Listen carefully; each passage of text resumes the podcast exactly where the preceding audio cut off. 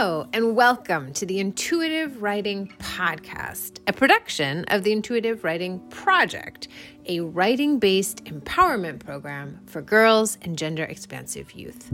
My name is Elizabeth Perlman, and I created this organization because it was what I wanted and needed when I was young a safe, supportive space to speak my truth and have it heard. Since the girl inside of us always needs to be heard, we also have writing classes for women. And this podcast will feature one of our amazing Gen X writers. If you are a woman who would like to try writing with us, know that the first class is always free, just to see if you like it. There's so many things we have to do. We want this to be something you choose to do purely for the joy of it. Also, know that we use the Amherst writing method, one of the most nurturing and empowering writing systems I know of. You can read more about the Amherst method on their website and in Pat Schneider's groundbreaking book, Writing Alone and with Others. But the basic principles and the ones that guide all our classes are these one, everyone is a writer with important stories to tell. Two, everyone has their own unique voice, a voice that needs to be heard. And three, our voice will grow stronger and clearer the more it is supported and positively affirmed. And so we invite all women identifying people to try one of our women's classes, which help fund need based scholarships for our younger writers. On behalf of all the young writers at the Intuitive Writing Project, thank you for listening. May you always speak your truth and know that it matters. Today, I'm so honored and grateful to be speaking with my dear friend, a woman in our women's writing program, Gloria Min Synn, who is going to be reading an extraordinary poem that I feel like all women are going to resonate to as deeply as I did. I mean, we're going to talk about it. I'm so excited to talk about this piece. But before I begin, I wanted to have Gloria introduce herself if you would give us your pronouns, a book that you have read recently that you loved, and your favorite kind of writing, the kind of writing that you do when you just get to be creative and do your own thing. Uh, so my pronouns, she, her. Um, and some of my latest favorite books, I would say. So I'm usually um growing up, I was a nonfiction girl. Like I think it was just me always wanting to pursue learning, getting better at things. So it was like all these business books, like Good to Great, Measure What Matters. I have switched over, finally got back into fiction, and uh, tomorrow and tomorrow and tomorrow. I mean, it was just a beautiful, beautiful um story that just touched me in so many ways and um, uh, Untethered Soul by Michael Singer. It was, I tried reading it a couple times and I just was not ready. I wasn't ripe for it, I would say. And then last year I took like a week, went to Big Sur all by myself. It was kind of a, you know, spiritual retreat. And it was the book just poured over me. And I've been on this journey, you know, kind of since then. Uh, and then the last book I will mention, I'm currently in it right now, which and I I 100% believe is going to change my life, is The Artist's Way. oh my god, I love that book. It, that will change your life. It changed my life, and every time I read it, it changes it again. You can keep mm-hmm. reading it. Yeah. Mm-hmm. I was like, oh my gosh, my censor brain is taking over my life. I need to get in touch with my intuitive, creative self that is a classic. And thank you for the, I mean, partly I asked because I'm always looking for book recommendations. I have been hearing so much about Untethered Soul. I have not read it yet. That's next on my list then. Yes. Thank you for that. It sounds, and it does sound like you, it has to be the perfect moment. You can't just read it in between something else. Oh, it's, no. Yeah. How would you describe the kind of writing that you most enjoy doing when you're free to do whatever you want? I don't know if you call it poetry or not, but I, I like writing that where I don't have to describe everything mm-hmm. that's going on. but it's like the you know it, it kind of is stream of consciousness but yeah I guess that's what poetry is but it's not everything literal. And then uh, what I love is I think other people you're not dictating what it needs to mean or how it should make someone feel like they can adapt it to make it hopefully meaningful for them and like for me when I read it in different like phases of my life or moments. Like it speaks to me so many different ways. And I think that's what po poetry is, maybe. And I just think it's so beautiful. And I um I yeah, I've been touched by some amazing, you know, poetry that I've read and and yeah, I think I'm just naturally gravitating towards writing more of that in that style. That makes perfect sense, especially since the piece we're going to be discussing today is a poem. It's an exquisite poem. And I feel the same way. It's funny, poetry feels like the most, it's the thing that people make fun of and or consider like too complicated for a regular person to do. It's like you have to be Wordsworth or someone famous. But Mm-hmm. poetry, I think, is actually the most accessible and the easiest. Mm-hmm. And like you said, it's like you don't have to describe every little thing. You also, there are no rules. Right. It's more free form, it's more emotional, but you can share as much as you want. It's metaphorical. You don't have to explain anything, which Yes. I love. And like as as like a you know, recovering perfectionist, I love Yes. writing poems. Like, I don't have to explain or justify or asterisk or, you know, it allows me to just like let it flow and just just let it be, like no matter like however the words land. I love that. And I feel like poetry is basically song lyrics without the music attached. And Mm, so music has that same effect. You don't have to explain mm. everything. Everyone gets their own meaning. Every if you have if everyone listened to the same song, there would be a million different meanings for that song. And that's So true. poetry is the same. It's so true. Yeah, I love that it it frees people up. I hadn't thought about that, that poetry liberates everyone to have or gives everyone permission to have their own experience.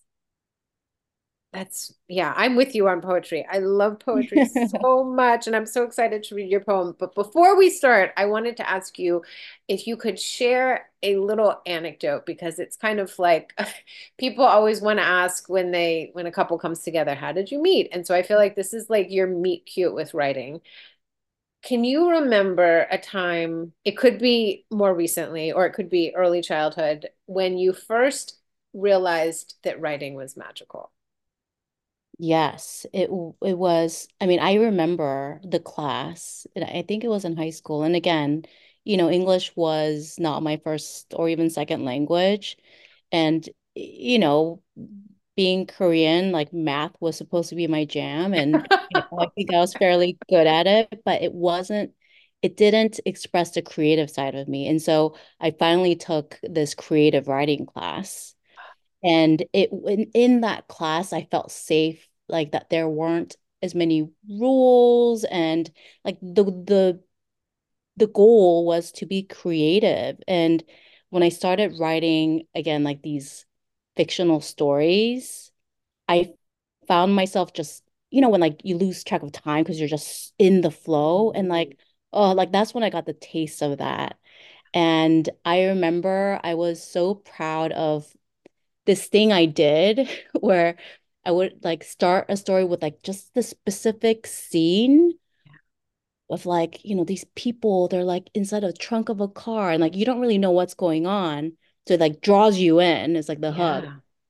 And then by the end of the story, you know, it would like close the loop on the clues that were given and whether it's like a a twist ending, there was always kind of this big moment of closure that gave me such satisfaction and like it was so fun to create that.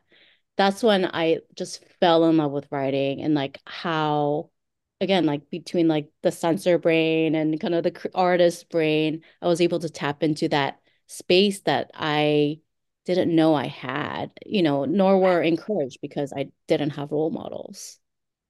Okay, I love how you just said that you didn't know you had it. And I feel like that's the ultimate magic of writing is that this stuff is inside of us, Mhm. latent, sleeping, like Sleeping Beauty. Yes. It's we're not, it's of course it's already there, but we don't know it's there until we write, until it comes out of the page. And then I love the image of you like reading back a story and being like, oh my God, I invented this. Like this came out of me. I don't know where it came from, but it it was absolutely from you. Was this a mystery mystery stories? It sounds like a really clever plot. Like you had to figure stuff out. You know what? It's what's interesting is it was without getting to all the details, it was I would find like dark moments in my past, Yeah. but I didn't want to talk straight about it. Ah. And so I kind of made it into a movie Ooh. and and and yeah, I like for some reason I had a knack for it. Maybe it was a cathartic for me I bet it was cathartic. write about those mm-hmm. things through the lens of like I'm watching a movie. And how old were you? judgment. This was in high school. That's amazing. I mean, that's when we need it the most, of course. That's why the Intuitive Writing Project is for teenagers, because there's, it's like you don't have the words or the context to understand what's happened to you at that point, Except storytelling. Right. It made it accessible to revisit those memories without it feeling so scary. Right. Right. And if you're telling a story, then people can't criticize. It's just a story. Mm-hmm. It's not, there's, I also love my favorite thing about writing is there's no right or wrong. Yeah. It just, it is what it is. Math, there is a right and a wrong answer. That's much harder. Although I do think there's a lot of people fear writing for that Yeah. reason, because it's safer to have a right and a wrong answer. You can figure it out. Yeah. Right. Or I think they don't want to write because they don't want to get it wrong. Right. And like you can't get it wrong. Right. Mhm. Right. I think it was Matisse or one of oh, somebody like him who said to be creative, you must lose your fear of being wrong. It's, Mhm. it's and we get the fear of being wrong from things like math, where we can get things wrong, where we are told that we have gotten it wrong. And then you realize, actually, no, you can't, you can't mess it up. Whatever mm-hmm. comes out, we talk about this all the time. Whatever comes out is great. It's what needed to come out. But I love that you did that in high school, that you intuitively figured out how to create your own catharsis. Nobody told you it would happen if you did this, but you figured it out. Right. But it was that class that gave me that space, you Yeah. know, and like again, like even the third Thursday of the month, like it gives me that space to write. Like I that is That need is that it. structure and, almost permission sometimes to get started. So I'm so grateful for that class and that teacher. Oh my God. Space is, it's the hardest thing to be creative if you're trying to squeeze it into something else. It. It's like um sometimes I think about well everyone says you know fewer and fewer people are religious more people identify with spiritual but spiritual spirituality doesn't really have a church or a temple to go to. I feel like any kind of creative class is becomes like the modern temple where we connect to our spirit. Because you do need a place. Otherwise you creativity you can't squeeze it in on the side. It needs presence. And Exactly. That's what you experience when you write. So, okay, I want you to go ahead and this piece is so magnificent and I I take your time and read it slowly so we can savor every word and I just want to let the audience know that the link to this piece will be underneath the podcast so you can read it as well. But um yes, Gloria, go ahead. Wild. I was always a good girl. I followed the rules. I got good grades. I was kind to others. I caused no trouble. I stayed quiet and I stayed small. It was the least I could do to make my mother happy, to make her sacrifices worthwhile. The secret tears she thought she hid from me, the bruise on her face as she drove me to school. I saw them. I felt them. I vowed to be a good girl she could be proud of. Her reason for happiness, her reason for living. Wild was a foreign concept, a frightening place to be out of control, irresponsible, inconsequential, loud, and big. It was inconceivable to me. Now in my 40s, I see the word so differently, so longingly. Now I long to be wild, like the wildflowers growing where they may, like the wilderness and its changing leaves, like the deep blue ocean and its crashing waves. There are no apologies, no judgments, no consequence, just acceptance and being. Now I long to be wild, to not control things, to not be responsible for all things, to fail, to feel, to be big, to be free. All I have to be is me. This whole time, this is how my mother saw me, wild me. This is why my mother loved me, wild me, true me. All along, she was with me and forever will be in the crashing waves, in the glowing sunset, in the sweet scents of the forest, my wild and loving mother nature, reminding me to always be wildly me. Mm. This is such a magnificent piece. It feels like another feminist anthem for all womankind of all ages, but it feels especially resonant um, in middle age to read this piece. Every single line, I resonate to every line and every word. so, as you know, in our classes, we always go around and share, everyone shares what they thought was beautiful and powerful and authentic. So, I can't, I, I want to say every line, but I'll try to just call out a few things. Um, I love how the piece starts with I was always a good girl and what that looked like. How, and this is why I feel like pretty much every woman alive is going to relate to this, and I deeply relate to this. This pressure and this expectation to be good, which equals quiet and often silent and small, and how we feel um, the writer expresses this so beautifully the the felt sense of duty and responsibility to one's mother and to others to be worthy of this world around them of the sacrifices that adults are making and how this young narrator sees and feels everything i i feel like that's something that women don't give ourselves enough credit for that we track everything and we mm-hmm. can't there's usually not an outlet for it. We're just like noticing everything, feeling everything, observing everything, intuiting everything, and then we don't have any place to put it, so we don't give ourselves credit for it. But that is, I believe, part of our powerful intuition is that everything is felt. Everything is held inside of the body. And then I love how um, we introduce, the writer introduces the word wild and suddenly the story starts to pivot. There's this oh there's this larger concept that we're exploring how it started out seeming like a foreign concept and a frightening place.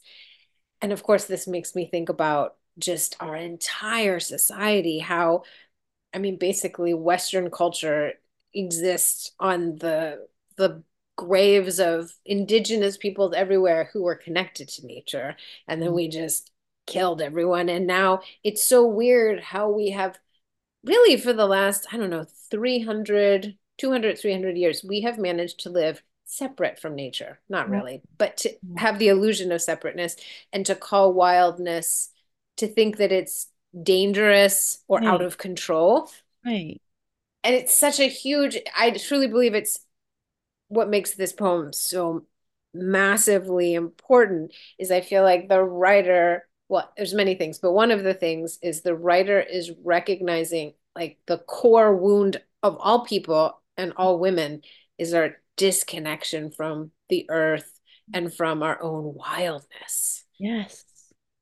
and then we get connected after the seeing that I love um this is the middle age piece of us saying now that we're in our 40s we long for our wildness. We see it differently now. And I love um could you read it again? Um the stanza that starts now I long to be wild and then the next stanza those this just the stanza that starts there and then the one after it.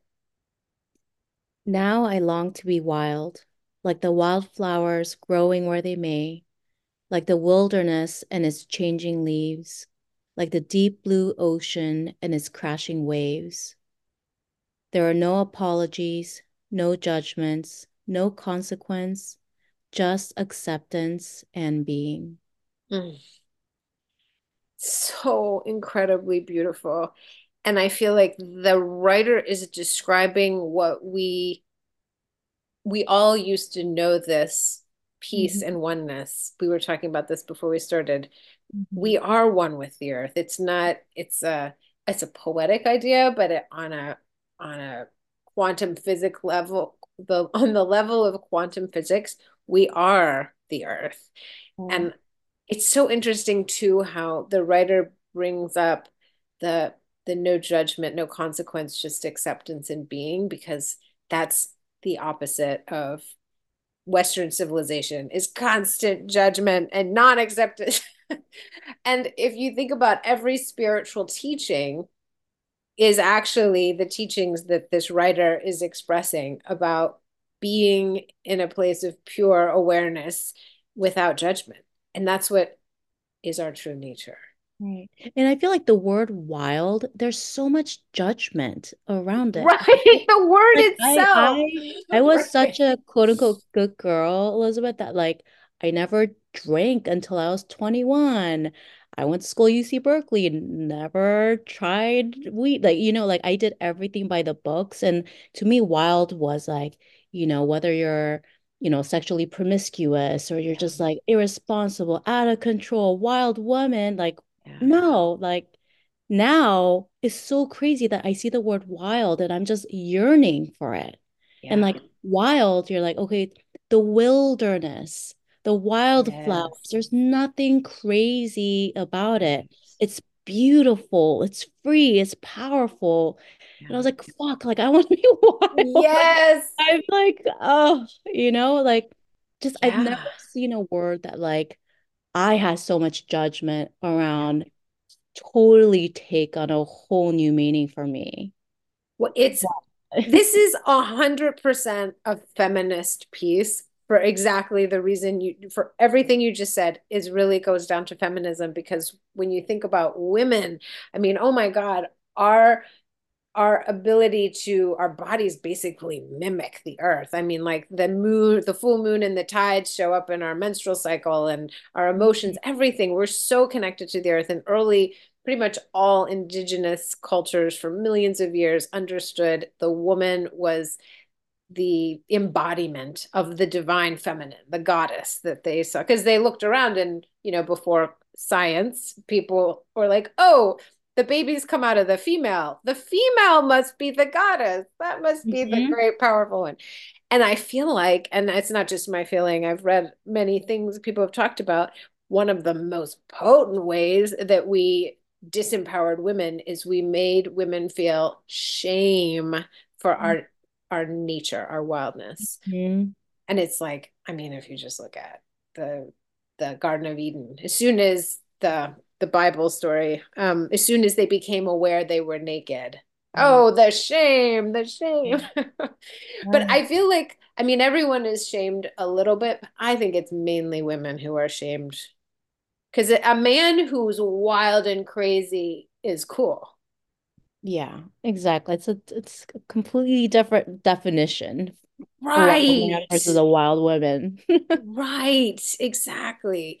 Um, and also, of course, there's, I mean, so many interesting books talking about this more eloquently than what I can say. But one of my first feminist books that I read, actually, right after high school, a childhood friend gave it to me on not even knowing what it was, and it turned out to be life changing, was Women Who Run with the Wolves by Dr. Clarissa Pinkola Estes.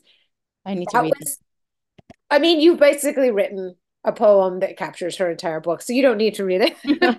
you got it. You got it. But I mean, this is what she talks about: is the the wildish nature of women has been shamed, and mm-hmm. and we all, um, God, it's. I mean, how insane is it that women are expected to be good and nice and quiet, but we don't expect men to be good and nice and quiet. It's not right. So crazy. um, okay, and then I love how this piece it continues to like the piece itself is the heroine's journey. I feel like incarnate because it's taking us from the heroine's journey. You always start in everyday life, and then you're challenged by something that you have to wrestle and at some point there's a dark night of the soul and in the end you don't give up and you emerge wiser and whole. You retra- reclaim your wholeness. And that is exactly what the narrator experiences in this piece. We start out in the everyday world and then we go into the wilderness wildness. Um i love how it comes back to that initial you know the narrator wanting to be good um, and honorable and honoring of their mother and recognizing the greater mother mm-hmm. behind mm-hmm. it. This whole time this is how my mother saw me wild me. This is why my mother loved me wild me true me. I love that idea of being loved for your true wild nature. That is so moving.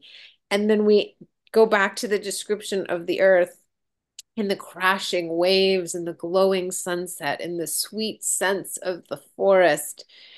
And I have to say this out loud because um, readers will not know the way you read it, but it will be when people go to your this piece on the blog, they'll see it. The last stanza where it says, My wild and loving capitalized mother, period, capitalized nature, period. And that's like the mic drop to me. That's like the heroine reclaiming her wisdom and power is she's recognizing the greater mother, Gaia, mm-hmm. Earth.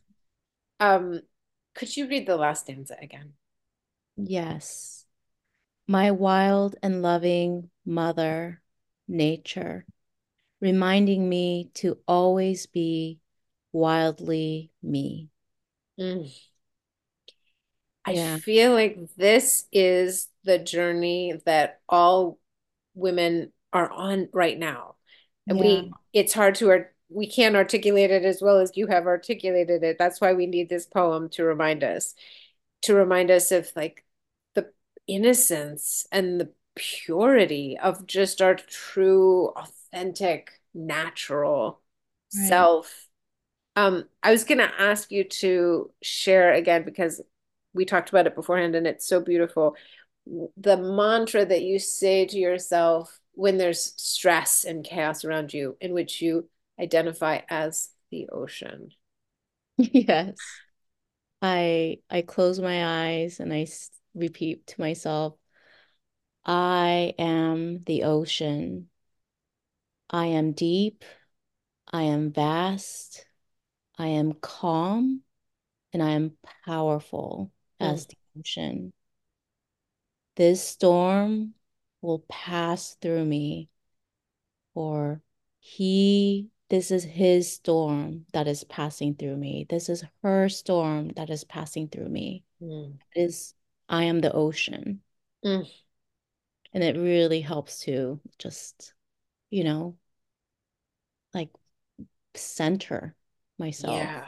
and not get swept into you know, emotions and commotions and things.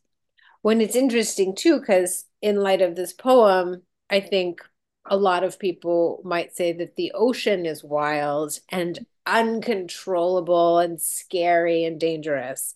So I love how the writer is truly owning her divine feminine energy and recognizing her oneness like I said, it's not even oneness. It's like I am, I am the ocean. Whatever, whenever, whatever you put after the word am, I am, that is owning your power at the ultimate yeah. level. Yes. I and feel I like think, there's a book here. You need to write a book about this mantra. This is brilliant. Sorry. The ocean, it's just like it's it's it you know, when I was, I remember when I was learning English, my favorite word was phosphorescence because I was so proud that I knew how to spell it, first of all. It was a very difficult word for me to spell. And then just like the shining, the glimmer of the mm-hmm. water, you know, when the sun is there. It's like I just thought it was the most magical, beautiful word in the whole world. And I've been, I think, obsessed with the ocean, you know, like since then. And I think the ocean can be so powerful, Yeah. you know, and quote unquote frightening with the storms. Yet it's like people go and they look in the ocean to find peace and calm, you know, in the wave, Yeah. ocean, the sunset. So it's it's unapologetically like what it is, Yes. wild and it's beautiful and it's powerful. And it's like all the things I was gonna say I want to be, but all the things I know that I am, you know, I'm like, I'm I'm rediscovering that in myself. That is it. I mean, I feel like you've you had that understanding and that mantra before you wrote this poem, I think, but I think the poem flowed out of that awareness that you have when you when you connect to the ocean that you are. Because that that's this whole poem feels like the ocean in a way. Mm. It's flowing and it's powerful. And like you said, the the unapologetic, I think we should talk about that for a minute because that is, we've talked about this before, but all women, at least in Western countries, have been conditioned to apologize Yes. constantly. I I'm one of the worst at that. I apologize a lot and then people are like stop apologizing and I will literally say oh sorry. But it's so ingrained and i think it's because we've been made to feel we should apologize. That's it's not like we're doing it on a whim or it's just a weird trend. It's Oh, culture really driving it in. And the ocean doesn't apologize. Mm. the ocean just is. Also i think everyone just if you consider how many throughout time how many millions of humans have perished it's the you know in an ocean some whether it's drowning in a storm or some, whatever. The ocean takes no prisoners. I mean the ocean you do not mess with the ocean. And so the ocean doesn't have to apologize. And i love the idea that we as women claim that for ourselves. Yeah. um also i have to go back to the mother piece because you and i have talked about this before but hmm um What's interesting about this piece, I have to mention another book because I'm always reading nonfiction Yeah. myself. And I just read a great book called um, Healing the Mother Wound, Reclaiming, it's called Reclaiming the Inner Mother, Healing the Mother Wound um, by um, Bethany Webster. It's incredible. I highly recommend it. I like underlined like every line in the book. Love, It's so good love doing that.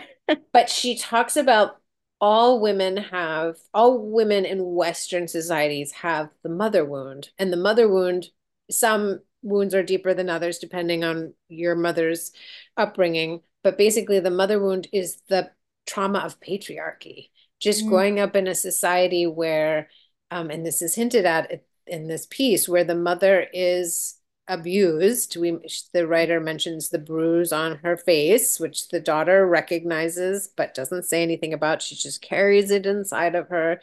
But like our mothers, especially people who are now in their 40s like us, our mothers grew up in a totally different Right. generation. It was so much worse for them, of Right. course. It's still bad, but they were denied or they couldn't, they just didn't have the cultural resources to stand in their power as we're beginning to do. And so we carry our mother's trauma in us, their unlived lives, their frustrated potential, their unexpressed rage. Because you know, they, of course, they were enraged, but they couldn't express it. So I feel like this piece expresses the healing of the mother wound. Um, and you know, the whole idea of being wild and how beautiful that is, like my daughter is such an inspiration for me. Oh, like that line I wrote about this whole time, this is how my mother saw me, wild me. This is why my mother loved me, wild me. Like, this is exactly how I feel about Juniper, my daughter. Oh, I love her, wild her, you know, oh, and and it's almost like having her help me realize how my mother sees me, wow. you That's know? beautiful. Yeah, it's I mean, what's so cool too is you're seeing like the quantum leap forward from one generation to the next. Like what your mother wasn't able to process, you can process. And Mhm, therefore, your daughter won't need to process it. She can mhm. just immediately be, just remain in her wildness. Well, I mean, as much as we will, you know, try Yes, protect that. right. But yeah. I think that I I mostly work with Gen Z most of the time, and I truly believe by the time they're our age, this world is going to be so much better. Oh, Because there's just going to be there's all the people who, like our generation will be old and we'll have worked through all of our hopefully we'll work through most of our yeah. baggage. And then there's the younger generations who won't they'll be so light. They'll be able to Mhm. just be who they are and create an authentic world. right. Right. I have great hope for it. But okay, going back to your piece, I really believe that the writer has created like a map for healing, for every woman to heal their own mother wound, which is the reclamation of like the true, both the true mother, the sense of the mother that who hmm she really was before society got their hands on her and then also the greater mother and also the mother in ourselves. We we mother our own we nurture our own bodies and lives. We are the mother archetype is so deep. Yeah. It's it's so true. everywhere. And then the wildness it's funny because the writer also reframed wildness as um to not have to control things, to not have to be responsible for all things, Mhm. to be allowed to fail, to be allowed to feel. I love those, the alliteration of those beside each other, to be big and to be free. Like, oh my God, if we had understood as children that that is what wildness was, and we had been given permission to be that way, it's amazing. It's a completely different reality. Yeah. And it's almost like to me, it's like, oh my gosh, how am I gonna do that? How am I gonna be big and to Yeah. and you're like, no, like I don't have to anything. I just have to be me. You know, like it's like Right, And there, that is the work to get back to me feels so much more more doable than like having to become something or change Oh, something to get there. It's like, oh no, I'm just, it's a homecoming, you know? Wow. There's a lot of work to get there, but like all I have to be is me. It's like, okay, Oh know, my God. That is profound insight. And that I feel like is a it's a deep misconception in our culture. This idea that we have to go become something else. right. To And get especially as and, you know, achieve Yeah. this. It's like, Yeah. like it's like get back to your, you know, true self, your wild self. So I love when you say it's a homecoming. It's just being yourself. It's a be not a becoming. It's a. Mm-hmm. Yeah. And that takes all the pressure off. Everything is is so much about, I mean, it's Yeah. a performance. We can just be. There's so much freedom in that. That's like the biggest liberation of all, to just know you can just be. And I also love that the writer wasn't prescriptive in this piece and didn't say like, here's the secret. The writer just said, here's the map and this is the these are the, the guideposts and you can figure it out. Like you said earlier about poetry is everyone can find their own meaning and their own truth in it. And I Mm-hmm. feel like you've perfectly guided us. It's like a lighthouse being like, look, there's freedom here. Come as you are, come however you need to come, find your own path. But there's light ahead. That's what it Yeah. feels.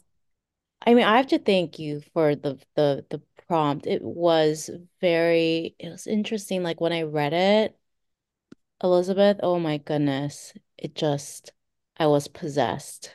And, and you know, I didn't have time to like write, you know, that day or, but it was like, I knew it was like simmering and it was like boiling Mm. over. And it, it and then I think that the the last kind of the the the trigger for me was when you sent kind of the follow-up email like to encourage me with the podcast or whatever. Yeah. I was driving home from work and the I was always a good girl. Like it was like stuck in here and I started you shouldn't text and drive, but I was like texting while driving home. Yeah. It was just I didn't want to lose it. It was like like it was just pouring and I at some point I like pulled over because I just had to like I didn't want to lose it. I just want to jot everything down. And I swear like more than half of this poem I literally just like wrote it all down on my way home from work. oh, And I felt like I was like this like 10 month pregnant woman way overdue. And it just I needed to like unleash it, you you know? did. It was building up inside of you that needed to be released. I love that. That that is the best. I feel like okay, that perfectly embodies intuitive writing, which is you you just start percolating on an idea and then it just flows out. It's like when the baby needs to be born, the baby is coming out and there's no stopping it and you just have to let it come. I love that's why it's so powerful. You can feel that in the writing that it just I mentioned before, it feels like it was channeled, but when I say channeled, I mean it just like flew out of mm-hmm. your soul. Your soul was mm-hmm. speaking. I love that. And also, you can't, this is another part of our wildness that it's really hard to schedule creativity, like sit down at a specific time every day and generate something genius. I feel like for women, okay, another book, Meditation Secrets for Women, she talked about how women meditate and are most attuned to the universe while we're in motion and doing things. Yes. And I feel like it's so perfect. You were driving is is moving. You were in motion, things were going, and the female brain is really able to, well, I feel like our intuition is constantly cooking. It's like a hot pot Right. in the back of our psyche all the time. And when that baby comes out, we Yeah. just make way for it. And that's what you did. I love that. I mean, it's, it's it was powerful. I it, it was probably the most powerful experience I've ever had when it came to like. Channeling something to like wanting to just, you know, Well, it's so funny too, because this is the collective unconscious. I chose, and I'll put I'll post the piece that I shared um that sparked the prompt. It comes from um actually from an Instagram account I follow and love at Wild Woman. Sisterhood Official. Like yeah, talk about wild. Um I was drawn to this piece because it's what I'm wrestling with right now. And so I wanted to share it with all of you. And it's so cool that it was like by the magic of intuition, it plugged into exactly what you were processing. hmm 100%. I love that. It It, seems to happen all the time too. Like we always, we all are kind of processing. We all have different lives in different cities, and yet we're all like on the same page somehow. yeah, I don't doubt that at all. it's like the ocean. It's there is only one ocean. It's funny we have different names. There's the Atlantic and the Pacific, but there's no wall between Right. them. I always wondered, like, how do you know, like, where's the line between? It's one ocean, and we are we are women, one women.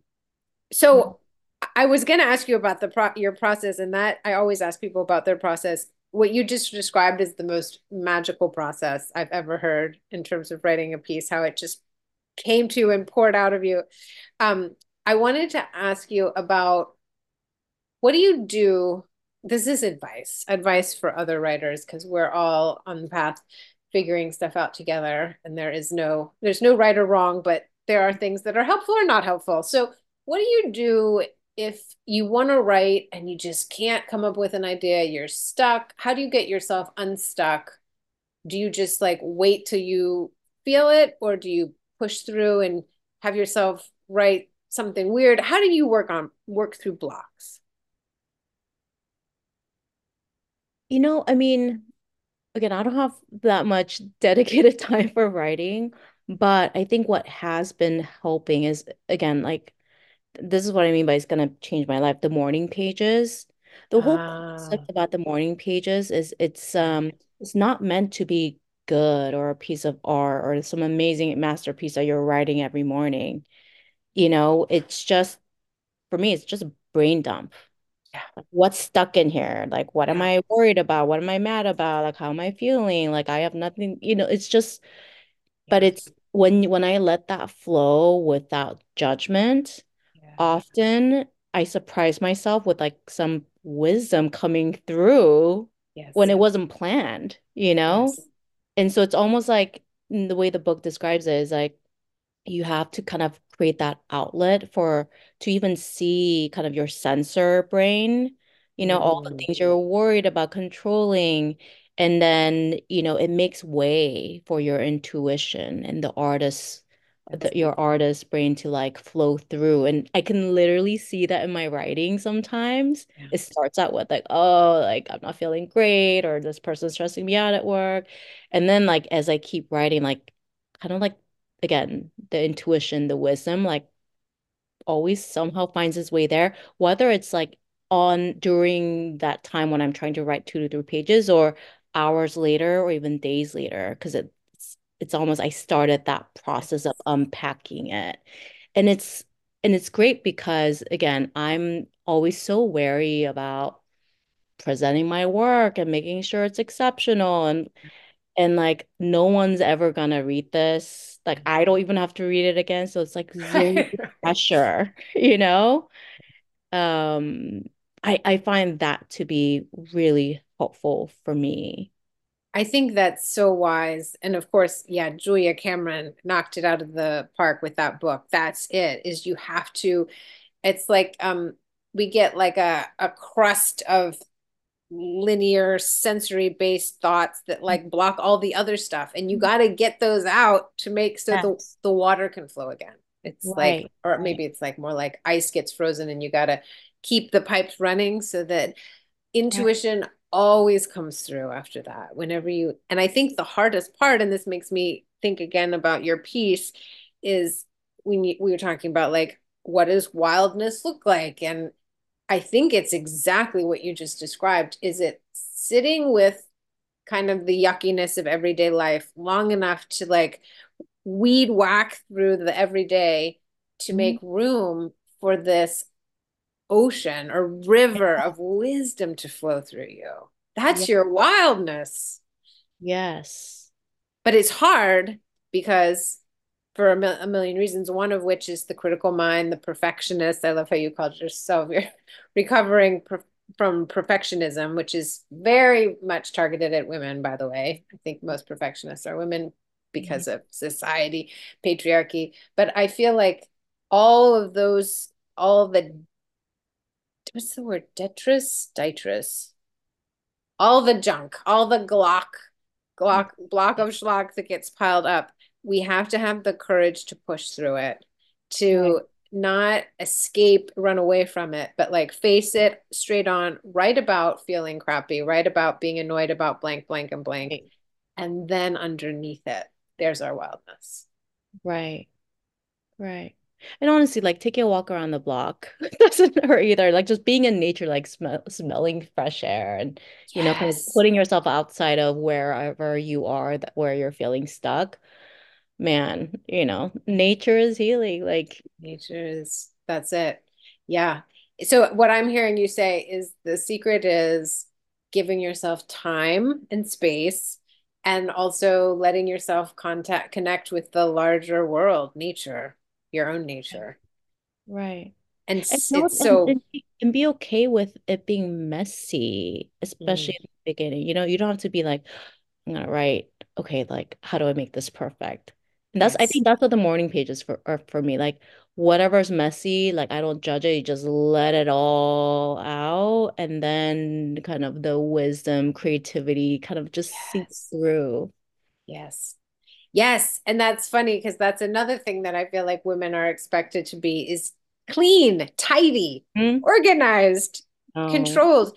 And um, if you look at, it's so funny how I mean, my God, the ocean is the perfect metaphor for everything. Because talk about messy. It's like, oh my God, everything. It contains everything. That we're not Yeah. even talking about like the billions of right. I mean, it's so immense and messy, and yet there's this underlying order to it, Mhm. and you can't get hung up on on having anything perfect or tidy. You have to let things flow out of you just whatever it is, trust that it's going to lead you to the next thing and Yes. you're going to surprise yourself. Yes. That's incredible. Um, okay, so I wanted to ask you about your, but two things. Last two questions. One is your favorite part of the poem, having read it over a couple times now. What st what feels most powerful for you? And also, did you notice, or of course, now that we've been talking about it, maybe even more so, but do you feel different on the other side of having written it than you felt before you wrote it? Oh, yes. It's again like it was in there, but to like give birth to this was very cathartic, you know? yeah. Um, and I think the going back to your original question of my favorite part of it is very personal for me. And, you know, it's gonna feel awkward saying it, but you know, it's the part, um, and I'll read it here. This whole time, this is how my mother saw me, wild me. This is why my mother loved me, wild me, true me. All along, she was with me and forever will be. In the crashing waves, in the glowing sunset, in the sweet scents of the forest. Like that Mm, gave me this mm, sense of peace mm. that I think I've been searching for for so long because again, I have this obsession around my mother and how unjust her life has been and she's given so much and she's you know she's 70 and instead of enjoying life she's like in so much pain and Mm, and I think I have this I don't know like I like worry like if she passes what was her life for how mm, will I remember her mm, you know and it just gives me this peace knowing like she's my mother mm, and my mother is Mother Nature. Like they are mm. so they are one. And so no matter where I am or where she is, you know, every time I see the crashing waves or the glowing sunset or smell the forest, I will know she's with me. And look, like she's she's still here, but like it just gives me this like peace in my life, knowing like you know, her life has so much depth and meaning and like will live through me and my daughter and every person I can try to touch, you know, and um and being in nature will always be a reminder of that for me. I love that. It's so beautiful. I would I would think, oh my God, could the mother of this poem understand the magnitude of this poem? And I don't know that she could, and it doesn't matter because the writer has been healed by it. I feel like this was a self-healing poem, is what you're saying. That you Yeah. found also just like the, you know, what's so hard about being human is we're here for such a short time and you know, we have to watch our loved ones pass. But the larger truth, I believe, like you, I believe we are, the soul is infinite and hmm it's mirrored in nature. I love that idea that you see, you can see and feel your mother's presence anywhere on earth because she is the earth, because you hmm are the earth, because your daughter is the earth. Right. And actually, I remember reading that recently. I can't remember the name of the book. Oh, maybe it was Braiding. Did you ever read Braiding Sweetgrass? It's been No. talked about a lot recently. It's a more recent book. You would love it. Um, it, she is an indigenous woman by birth, but she's also a modern biologist. And so she weaves science and indigenous wisdom, and of course, how indigenous Americans, indigenous people all over the world figured stuff out way before, quote, scientists Mhm. confirmed the truth of it. Oh, indigenous people had it, cracked that code early on. And one of the things that they had that we don't have is this understanding that they are one with everything and connected to everything and there is no end. It's just a continual this mm. infinite journey of life taking different shapes. And so they had no fear of death. Mm. and i feel like what you just described is that wisdom. Like you've come back to it yourself which is so powerful. And i think it's such a i think the greatest gift of writing, I believe, I mean, this is why I do this work, is that we all find our own answers and our own healing through mm. ourselves. Yes. That's amazing. Right? right? I know. Like you wouldn't know, you don't know what you know until you write it. Right. It's like, you know, all the self-help books I read, searching for knowledge. It's like the wisdom is like here. Yes. You know? Yes. And I think the magic of writing is I know we've talked about this before too, but that um, language is actually in the left hemisphere of the brain, the linear brain, but emotion, well, emotion is a lot in the right brain, it's all over the brain.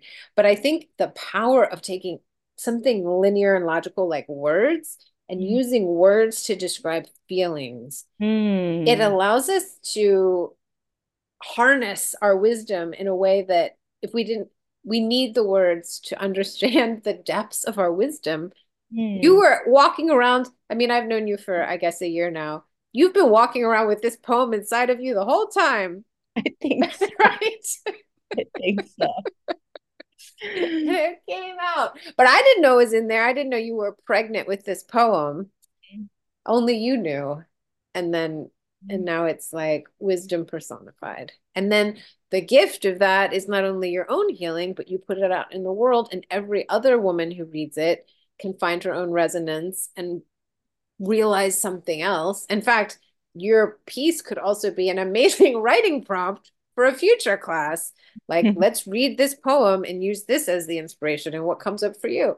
It's just endless ripples of of intuitive wisdom that starts with you?